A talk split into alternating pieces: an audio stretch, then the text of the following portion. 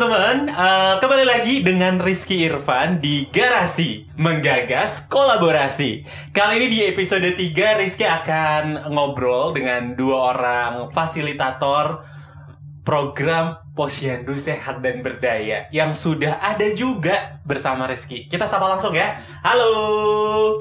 Halo Kak. Hai, Kak. Hai. Jadi uh, ini ada dua orang.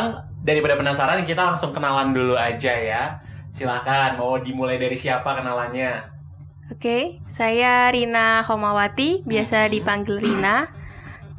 Eh, saya dari backgroundnya kesehatan masyarakat, eh, ditempatkan di Padang Pariaman. Oke, ditempatkannya di Sumatera Barat ya, Iya. Padang Pariaman. Lanjut, satu lagi. Oke, halo. Eh, aku Ika Nur Herlianti Hmm, dan backgroundku seorang bidan dan aku dapat penempatan di Malang. Oke, di Malang, Jawa Timur. Jadi ada yang dari Sumatera, ada yang dari Jawa. Nah, eh, teman-teman ini kan jadi fasilitator program Posyandu Sehat dan Berdaya. Yap, benar. Kalau eh, boleh nggak diceritain ke teman-teman apa sih sebenarnya peran dan tugasnya fasilitator? Ika mungkin mau eh, menceritakan sedikit tugasnya apa aja. Oke, kalau eh, fasilitator posyandu ya, saya biasanya di posyandu itu eh, ngebantuin ibu-ibu kader Mhm. untuk melaksanakan posyandu lima meja. Kemudian kita setelah posyandu nanti bisa merencanakan kegiatan untuk sebulan berikutnya. Kemudian nanti juga ada tugas kunjungan rumah seperti itu. Oke, itu beberapa tugas dari fasilitator ya. Ya. Rina ada yang mau ditambahin nggak tugas dari fasilitator program Posyandu Sehat dan Berdaya itu apa? Oke Kak, boleh. Eh, tugasnya sebenarnya lebih kepada memberikan pendampingan kepada kader terkait hal-hal apa saja yang perlu ditingkatkan dan membiasakan apa aja yang sudah baik. Misal seperti lima meja, itu kan sebenarnya sudah ada. Kita tinggal membiasakan sistem lima meja dan meningkatkan apa yang belum ada. Misal meja 4 kita kuatkan lagi. Kemudian membiasakan untuk membuat pemberian makanan tambahan itu dari pangan lokal dan eh, juga untuk memberikan atau pelat, memberikan pelatihan untuk penguatan kapasitas kader terkait informasi kesehatan ibu dan anak. Oke, jadi itu udah lengkap gitu ya. Nah, eh, ngomongin tentang lima meja tadi kayaknya disebutin sama Ika, disebutin Hmm. juga sama Rina. Hmm. Itu sebenarnya apa sih? Mungkin teman-teman yang lagi dengerin juga belum terlalu paham dengan lima meja. Oke, siapa dulu nih? Boleh Oke. salah satu aja yang menerangkan. Oh iya, oke untuk eh, sistem lima meja. Jadi eh, kader itu harus memahami sistem lima meja itu yang pertama adalah meja pendaftaran, Hmm. kemudian meja kedua adalah meja penimbangan dan pengukuran tinggi badan, meja ketiga pencatatan, meja keempat penyuluhan, dan yang terakhir adalah meja pelayanan kesehatan atau konseling. Nah, untuk tugas kader sendiri sebenarnya kader mempunyai tugas di empat meja itu, dan untuk yang meja kele- kelima ini adalah tugas dari puskesmas atau yang lebih sering ditunjuk adalah bidan desa seperti itu. Oke, jadi yang meja kelima itu tadi khusus untuk puskesmas yaitu Bidan desa. eh, bidan desa Iya, gitu ya. biasanya Tapi eh, di nama situ. meja yang kelimanya namanya tadi apa? Pelayanan kesehatan Pelayanan Pelayanan kesehatan. kesehatan. Isinya biasanya apa aja? lebih kepada imunisasi, Hmm. kemudian pemeriksaan ibu hamil dan pemeriksaan kondisi kesehatan gizi balita. Oke, jadi itu ya ada eh, lima meja, tapi yang dilakukan oleh kader di empat meja aja, Hmm, eh, sedangkan meja kelima dilakukan oleh bidan desa atau perwakilan dari puskesmas. iya. Nah, selama eh, enam bulan teman-teman tugas ada yang di Malang, kemudian ada yang di eh, Padang, Sumatera Barat, Padang Pariaman ya tepatnya di Sumatera Barat. Itu mungkin kan teman-teman sudah melalui banyak sekali eh, cerita dengan kader-kader di sana ya. Yang jadi momen paling eh, mengagetkan selama ini. Kalau dari Rina apa nih selama mendampingi ibu-ibu kader posyandu ini? Selama mendampingi Mhm. Heeh, jadi selama mendampingi itu justru malah pada waktu akhir pasca Hmm. hari perayaan dan apresiasi kemarin. Jadi eh, pas waktu akhir itu dua hari sebelum pulang ke Hmm. Jakarta itu ibu-ibu datang ke rumah semua ramai-ramai gitu membawakan sekali banyak oleh-oleh hadiah. Dan ada juga yang sampai menyumbang lagu nangis haru dan itu sampai malam hari. Dan di situ saya baru merasa eh, si di sini saya tidak sendiri, punya banyak ibu, punya banyak doa. Jadi kayak eh, selama ini berarti saya sudah apa ya punya banyak sekali saudara yang itu kalau misal saya ke Padang tuh udah ada yang aku harus datengin gitu nggak nggak cuma datang untuk kerja atau sekedar jalan-jalan gitu jadi udah ada saudara yang bisa aku datang lebih dari seorang fasil kepada si kader kayak udah saudara jadi Oke, ibu ya. sendiri gitu. Jadi ini tuh sebenarnya bukan sedang uh, melaksanakan tugas, tapi ini menambah persaudaraan iya uh, di sana juga gitu ya Iya. menarik ya bukan cuman ini itu urusannya nggak cuman kerja kok ini Iya. urusannya lebih dari sekedar kerja karena kita bisa nambah saudara juga di sana ternyata ya Oke, kalau dari Ika sendiri nih, momen yang paling mengagetkan yang uh, terjadi selama enam bulan Ika mendampingi para kader di uh, Malang. Hmm, best moment gitu. Uh, boleh shocking moment, boleh best moment, juga boleh. Yang paling bikin terkejut gitu. Oke, Eh, sebenarnya banyak sih kalau untuk eh, best moment dan shocking moment ya. Uh-huh. Heeh. Kalau un- boleh ngambil dua, yang pertama itu ketika eh, salah satu ibu kaderku, karena aku biasanya sebelum pelatihan itu set- selalu membiasakan untuk menyanyi dan nyanyian itu eh, nyanyian tentang cuci tangan dan pada Hmm. dasarnya itu kan eh, kita membiasakan untuk pola perilaku hidup sehat seperti itu. Kemudian eh, aku latih ibu kaderku, kemudian si ibu kader itu ternyata kan salah satu guru di SD di sana. Kemudian si ibu kader bisa menularkan eh, kebiasaan nyanyian cuci tangan itu ke anak-anak SD. Oke. Nah itu dari situ wow sekali gitu. Ternyata ap- ilmu atau sedikit informasi yang aku berikan itu bisa sampai ke ibu kader. Kemudian yang kedua kemarin pas waktu hari apresiasi Mhm. Nah, si ibu kader ini ada salah satu eh, dari Posyandu Cendrawasih yang ternyata eh, sangat baik menyimak ketika eh, kita melakukan pelatihan tentang penyuluhan. Nah, da- dari situ ibu itu bisa eh, tidak hanya sekedar menyuluh, jadi bisa mengajak audiens untuk terlibat langsung dengan beliau memberikan eh, penyuluhan kepada ibu bayi balita dan itu jauh di luar ekspektasiku yang selama ini sudah pernah aku berikan teknik-tekniknya tapi ternyata ibunya itu bisa mengembangkan sendiri dan bisa berimprovisasi dan itu sangat wow sekali buat aku Oke. shocking banget Jadi eh, apa ya? Kadang-kadang kita eh, malah justru ragu di awal.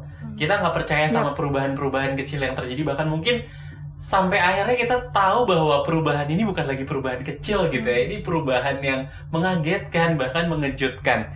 Nah, Oke. eh, itu perubahan-perubahan yang eh, mungkin bisa jadi dikatakan dulunya tidak seperti itu, sekarang terjadi seperti eh, yang dirasakan oleh Rina dan juga Ika gitu. Nah sekarang kalau misalnya kita melihat bukan lagi sudut pandangnya apa yang fasilitator berikan dampingi kepada kader, tapi kita melihat ke dalam diri Rina dan Ika masing-masing gitu ya sebagai fasilitator, apa sih eh, yang menurut Rina dan Ika tuh beda gitu ya sebelum jadi fasilitator bertugas di lapangan sampai sekarang udah enam bulan dan udah pulang lagi selesai program itu apa sih bedanya dari dalam diri teman-teman yang di sini?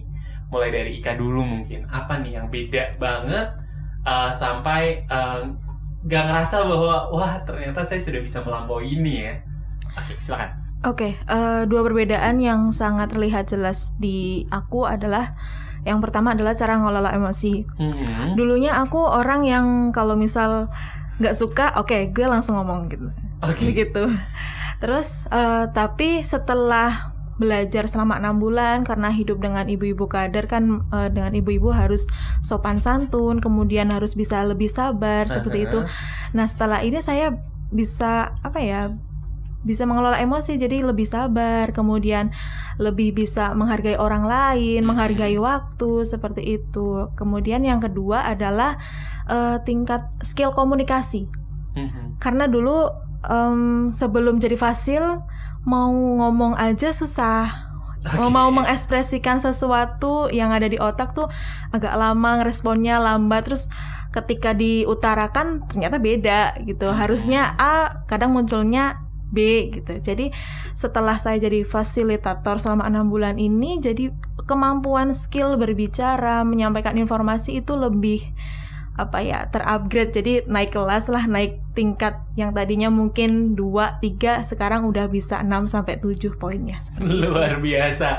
Jadi ternyata ada juga ya perubahan tidak dirasakan oleh kader-kader tapi perubahan justru dirasakan oleh Ika sendiri mulai dari komunikasi yang makin baik pengelolaan emosi yang makin baik. Jadi dua arah ini programnya selain untuk para ibu kader posyandu ke diri ya. sendiri pun ada perubahan ya. Ya, benar, benar. Dirasakan luar biasa. Nah, cerita dari Rina gimana nih Rina? Kalau dari Rina sendiri ya, lebih kepada manajemen waktu dan manajemen ekspektasi. Oke, coba Jadi, diceritakan. Uh, untuk manajemen waktu kita fasil sendiri mm-hmm. mendampingi lima posyandu dan itu dengan keadaan kader yang berbeda okay. tentunya dan sasaran posyandunya juga beda-beda dengan banyak drama dari ibu-ibu kader. jadi kita bisa memanage waktu kapan ki sekiranya kita harus mengunjungi ibu A, kapan sekiranya kita harus pergi ke puskesmas dan itu uh, untuk dalam konteks fasil sendiri di lima posyandu dan lima dusun yang berbeda itu cukup menguras tenaga gitu. Uh -huh. Jadi lebih bisa memanage waktu untuk mengelola itu sendiri. Kemudian manajemen ekspektasi. Jadi eh, awal-awal tuh kayak merasa oh uh, nanti aku melakukan ini akan menjadi seperti ini gitu. Mm-hmm. Positif terus tapi ternyata setelah di lapangan banyak sekali PHP gitu.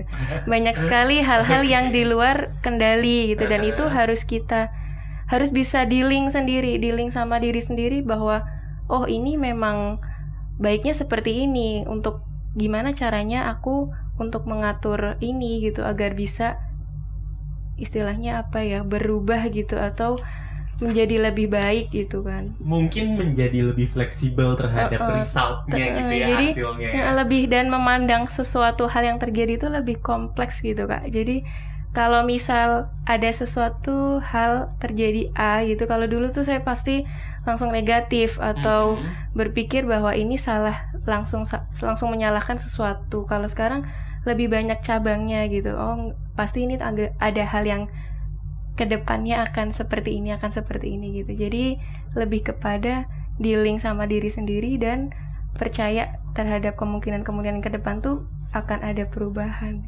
Oke ternyata itu tuh harus dialami dulu gitu ya hmm. sehingga bisa membuat sebuah perubahan atau pembelajaran untuk diri, diri kita sendiri, sendiri sampai dalam banget maknanya mungkin buat kehidupan Rina maupun Ika sendiri.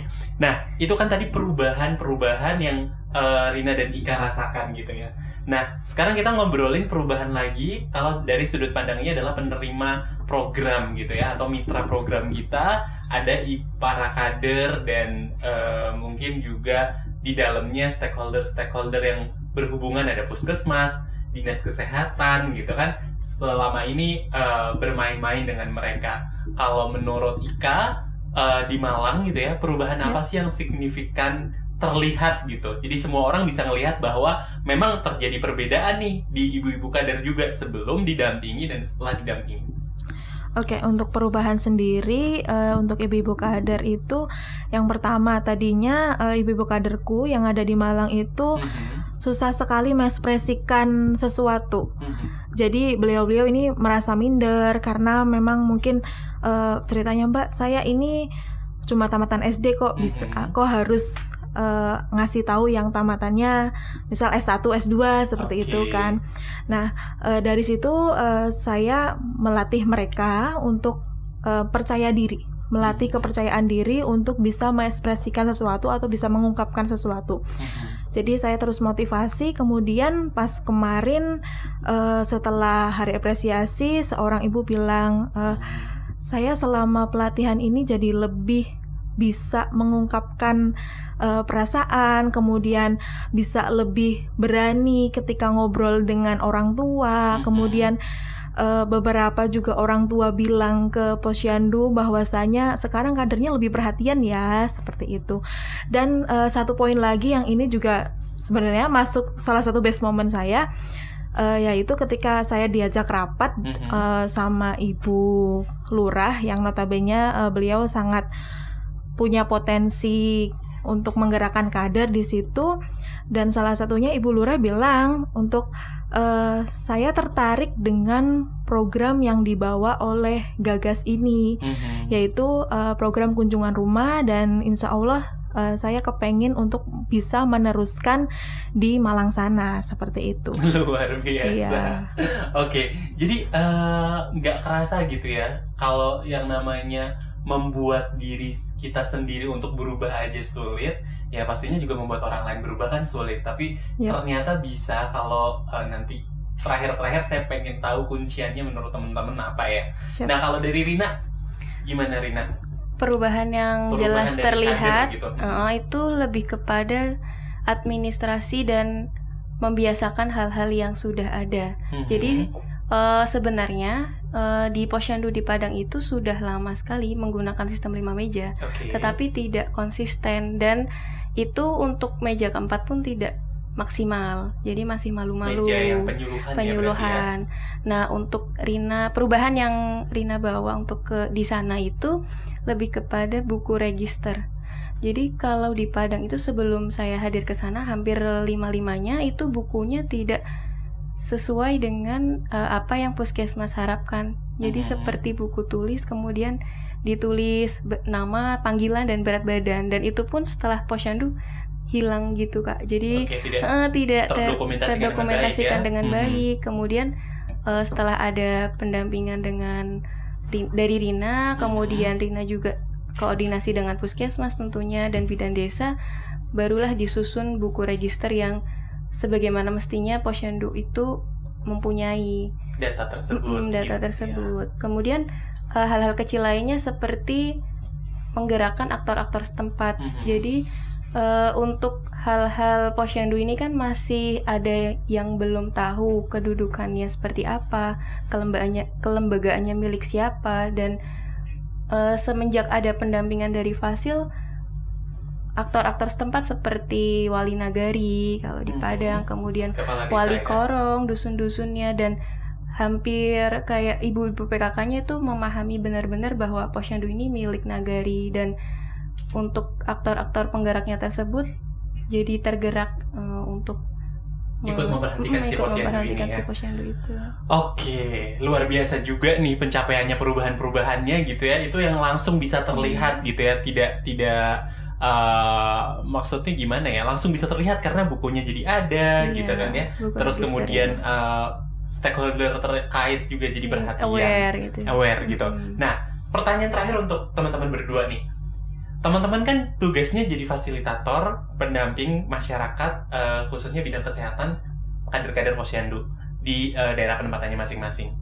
Untuk berubah baik berubah diri sendiri atau berubah uh, kader gitu ke arah yang lebih baik perilakunya apa sih menurut teman-teman yang jadi salah satu kunciannya? Mungkin singkat aja sekitar satu kalimat atau dua kalimat. Karena semakin singkat berarti itu kunciannya gitu. Kalau semakin ngobrolnya uh, banyak tuh berarti kunciannya nggak singkat gitu ya. Itu bukan kuncian tapi itu uh, strategi-strategi banyak gitu. Silakan siapa dulu yang mau um, menyampaikan kunciannya menurut pendapatnya siapa dulu nih? Rina dulu ya, boleh. Silakan boleh, Rina. Uh, kalau menurut saya perubahan itu mulai dari sekarang, mulai dari hal kecil dan mulai dari diri sendiri.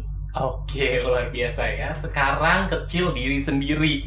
Kalau Ika kalau menurut saya eh, perubahan itu proses bukan hasil. Jadi kita nikmati prosesnya karena perubahan itu bersifat kontinuitas.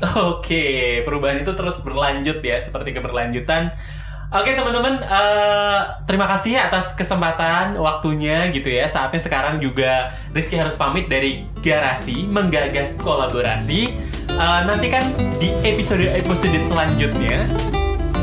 Terima kasih, uh, selamat uh, beraktivitas lagi untuk Ika dan Rina. Ya, terima kasih, terima kasih Kak Rizky.